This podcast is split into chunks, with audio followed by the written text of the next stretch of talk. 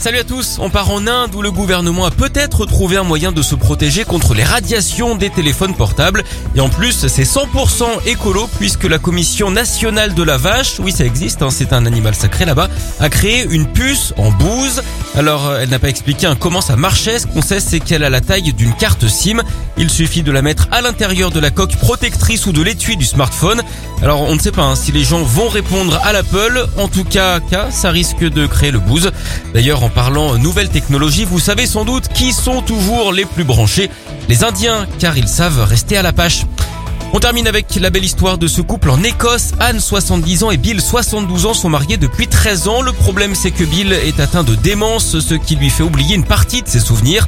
Un jour, il a donc redemandé Anne en mariage. Il ne se souvenait plus qu'ils étaient mariés et elle a accepté. C'était l'événement le plus beau et le plus inattendu de tous les temps, a expliqué l'ancienne nouvelle épouse.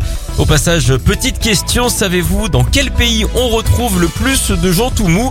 Eh bien en Écosse, puisque c'est là-bas que les Loch Ness.